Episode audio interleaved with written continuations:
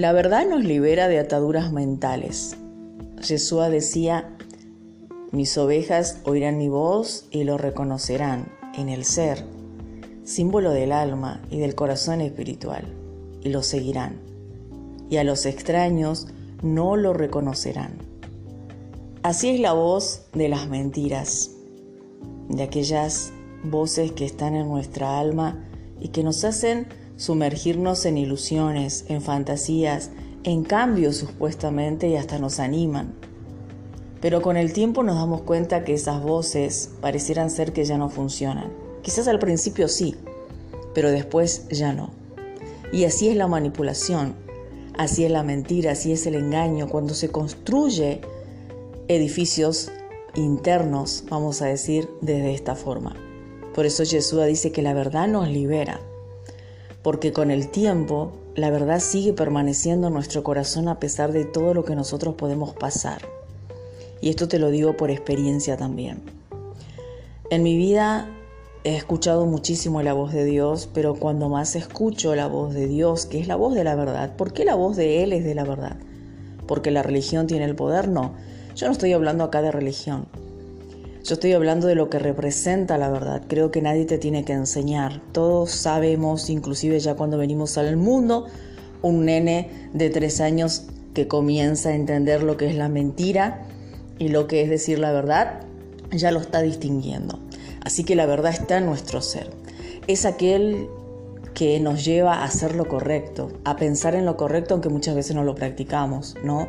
A sacar la dignidad de nosotros a salir de la mentira, a salir de la destrucción que nosotros mismos muchas veces elegimos por nuestros deseos, por nuestros caprichos, por nuestras necesidades.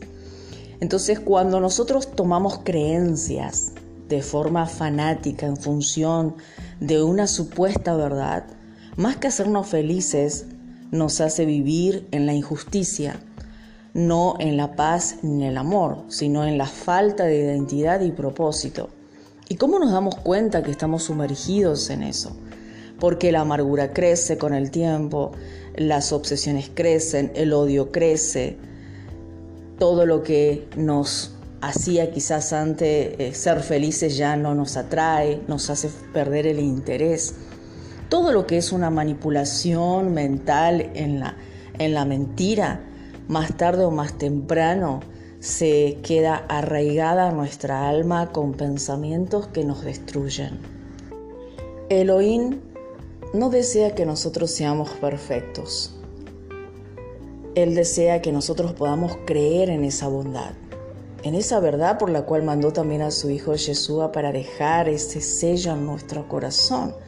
Como dije, antiguamente, si nosotros estudiamos un poco la historia, eh, la gente vivía mucho en la perversidad, en la violencia, en la maldad, pero cuando vino ese amor puro y verdadero de su Hijo, se instaló en nuestro corazón y hoy nosotros lo podemos ver, porque está lleno de conocimiento, de sabiduría, de dignidad humana. Entonces lo que Dios quiere es justamente que nosotros podamos creer en la dignidad y buscar esa dignidad a través de ser seres humanos que vamos creciendo año tras año en mejorarnos en pensamiento, ser buenas personas, realmente amar nuestra vida como amamos a nuestro prójimo.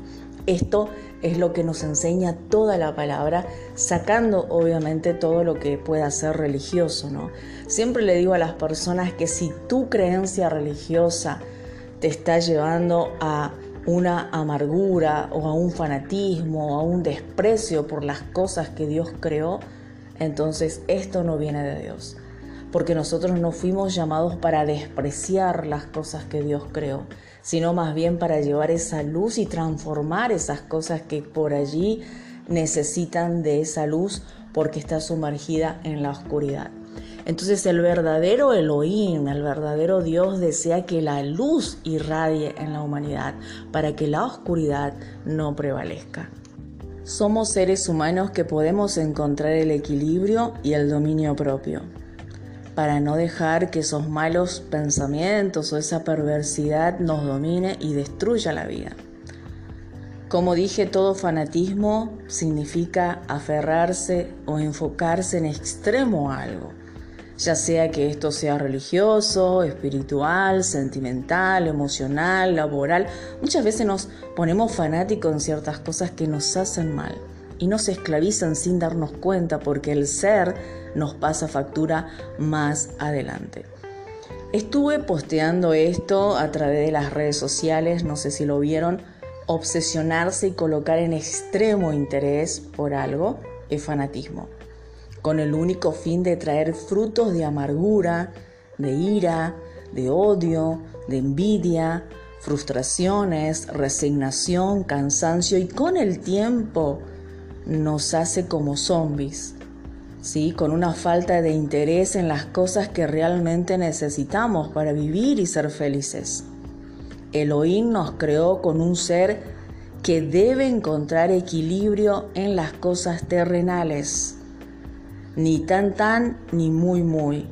Tenemos ocho horas para trabajar, tenemos ocho horas para descansar y tenemos ocho horas para dedicarle a nuestras emociones, a nuestros sentimientos, a nuestros deseos, a nuestro ocio, a nuestro cuerpo y en primer lugar a nuestra vida espiritual sana, aquella que necesitamos para ordenar nuestros pensamientos en la dignidad.